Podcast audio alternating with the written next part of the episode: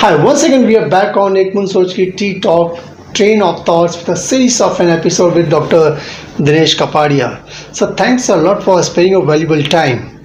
As uh, we have seen the earlier episode, Dr. Dinesh Kapadia is associated with Art of Living since 2001 and he had conducted over 100 workshops.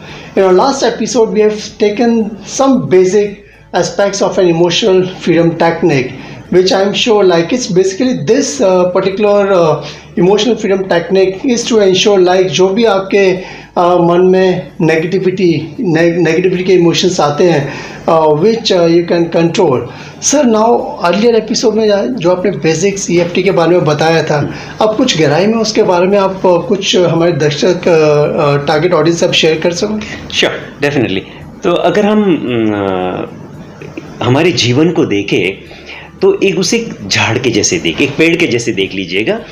तो पेड़ के कुछ हिस्से हैं जैसे कि पत्ते हैं टहनियाँ हैं डालियाँ हैं हम्म। फिर उसका स्टेम है और उसकी जड़ें हैं। हम्म। एक पेड़ की इतनी मुख्य हिस्से होते हैं।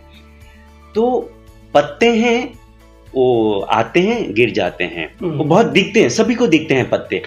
अच्छा डालियाँ हैं कुछ दिखेगी कुछ ना भी दिखेगी। स्टेम भी कुछ दिखेगा कुछ ना भी दिखेगा हम्म। जड़ तो बिल्कुल नहीं दिखती है हम्म, हम्म। तो हमारे जीवन में भी कुछ ऐसा ही है ये जो हमारी परेशानियाँ हैं मतलब हमें जो शारीरिक बीमारियाँ जिसको हम कहते हैं ये पत्ते जैसे हैं वो सभी को दिखता है। मान लो किसी को कुछ पैर में दर्द हो गया या हाथ में दर्द हो गया हम्म। या कट गया तो तुरंत सभी को दिखता है कि हाँ कुछ प्रॉब्लम्स है। हम्म। और उसे उसे तो पता चल ही जाता है जिसको हो रहा है। तो ये सिम्टम्स है और तो सिम्टम को हम पत्तों के जैसे कह सकते हैं। देख सकते हैं देख सकते हैं। मतलब सभी को दिखता है कि ये है प्रॉब्लम हमारी। ओके हम्म, और उस पत्तों के साथ अटैच्ड है टहनिया या डालिया कह सकते हैं हम्म।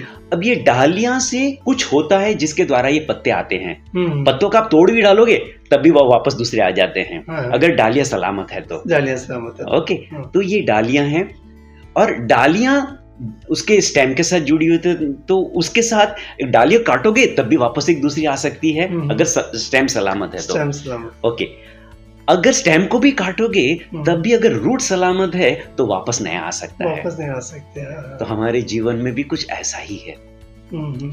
हमारी कुछ बिलीफ सिस्टम है कुछ मान्यताएँ हमारी ये मान्यताएँ बहुत गहराई में छुपी हुई है हम्म। और ये छुपी हुई हमारी अपनी मान्यताएँ हमारे जीवन में प्रॉब्लम खड़ा करती है जैसे कि वो मान्यता से कुछ हमारे जीवन में घटना घटती है। और वो घटना चाहे दस साल पहले घटी हो बीस साल पहले घटी हो लेकिन वो घटना कहीं ना कहीं घड़ी रहती है। हम्म। तो हमारी मान्यताएँ वो जड़े हैं। हम्म। अच्छा ये जो घटना है वो आपका स्टैम है? अच्छा जो इमोशंस हैं वो आपकी डालियाँ हैं। और जो फ़िज़िकल सिम्टम दिख रहे हैं वो आपके पत्ते हैं। पत्ते हैं। Okay okay. ओके तो अगर आप कितनी भी बार पत्तों को तोड़ोगे कितनी बार आप हील करोगे फिजिकली लेकिन जब तक डालियाँ सलामत है स्टेम सलामत है जड़ सलामत है वापस आएँगे। हम्म। तो कई बार हम कोई प्रॉब्लम्स को हील कर देते हैं फिर भी वो थोड़े दिनों के बाद वापस आ जाता है। तो इसका अर्थ क्या हुआ? कि कहीं ना कहीं हमारी बाकी की सिस्टम सलामत है। हम्म। मतलब कि वो वहाँ से ऑटोमेटिकली वो नकारात्मक बातें ऊपर फैल रहा है और हम्म। वापस वो सिस्टम आ रही है। हम्म, तो ईएफटी में हम इन चारों चीज़ों को एक साथ सॉल्व भी कर सकते हैं। जैसे कि हमने सिम्टम पे शुरू किया। मान लो हेडेक है। हमने बात की कि हेडेक है। अब हेडेक का कारण क्या है? कहीं आपका गुस्सा तो नहीं है? इमोशंस करेक्ट कहीं गुस्सा आया उसकी वजह से तो हेडेक नहीं आया है? हम्म। तो अगर आप उसको आइडेंटिफाई कर सकते कि उस कारण से मुझे गुस्सा आया था तो आप अगर सिम्टम को तो आपने ठीक कर लिया लेकिन अगर आप ये कहो कि हालाँकि मुझे गुस्सा है इस तरह से अगर आप शुरुआत करोगे हम्म। तो आप गुस्से को नियंत्रण या उसको एलिमिनेट कर सकते हो। हम्म। अच्छा गुस्सा को एलिमिनेट करने के बाद उसका कोई कारण होगा? मान लो किसी के साथ आपकी अनबन हुई होगी कोई हम्म। घटना घड़ी होगी हम्म। जिसकी वजह से आपको गुस्सा है। मान लो किसी ने आपको कुछ कहा होगा या कुछ ऐसी खराब घटना घड़ी होगी हम्म। जिसके कारण गुस्सा है तो आपको उस घटना को भी हटाना पड़ेगा उसको न्यूट्रलाइज करना पड़ेगा। तो उस घटना पर भी आपको टैपिंग करना पड़ेगा। उसको मानना पड़ेगा हाँ, स्वीकार कि ये घटना घड़ी थी मेरे साथ वैसे वहाँ से शुरू अच्छा उस घटना के पीछे शायद कोई बिलीफ भी हो सकती है आपकी? आपकी अपनी कोई भावना हो सकती जिसकी वजह से वो घटना घड़ी जिसकी वजह से वो घटना से घड़े से आप में वो आ, वो भावनाएँ आई हम्म। और भावना की वजह से वो सिम्टम आया। हम्म, तो आपको सचमुच में अगर पूरी तरह से नेचुरली हील करना होगा तो आपको जड़ को काटनी पड़ेगी। हम्म, आपकी बिलीफ सिस्टम को बदलना पड़ेगा। तो सोच को बदलना पड़ेगा हाँ। क्यों आते हैं हाँ तो सबसे पहले आपको क्या करना पड़ेगा? कि जैसे आप टाइपिंग अच्छा और टाइपिंग की सबसे खूबसूरत बात यह है कि जैसे आप टैपिंग शुरू करते हो ना तो ऑटोमेटिकली आपको पता चलने लगेगा कि हाँ वो कारण की वजह से मुझे आया था। हम्म, आपको ख्याल में आ जाएगा। हाँ, विचार आएँगे। हाँ वो गुस्सा का का मेरे मुझे गुस्सा आया था। इसके लिए मेरे शायद मेरा सर दर्द हो रहा है। फिर ऑटोमेटिकली आपको ये भी पता चल जाएगा कि हाँ गुस्से का कारण वो घटना थी। हम्म, हम्म, और अगर आप केयरफुली ऑब्ज़र्व करोगे तो आपको ये भी पता चल जाएगा कि उसके पीछे आपकी मान्यता क्या थी। हम्म, तो अगर आप मान्यता को सोच ढूंढ पाते हो तो आपकी प्रॉब्लम जड़ से खत्म। एक बुन सोच की आपको गहराइयों में जाना है उसमें आपको देखना है आपकी एक बुन सोच की जो आपको डिस्टर्ब करती हो क्या है। हम्म। तो बहुत ही सिंप्लीफाइड वे में डॉक्टर दिनेश कपाड़ा जी ने आपसे बयान किया था। हाँ जी सर जी तो इसे हमें मतलब अनुभव के साथ आप जा सकते हो आगे जैसे जैसे आप शुरू करोगे आप सिम्टम से शुरू कर सकते हो और धीरे धीरे करते करते आप अपनी मान्यताओं को बदलने की कोशिश कीजिएगा। और ये टेक्निक के द्वारा आप ज़िंदगी के हर एक प्रॉब्लम का सोल्यूशन ढूंढ सकते हो।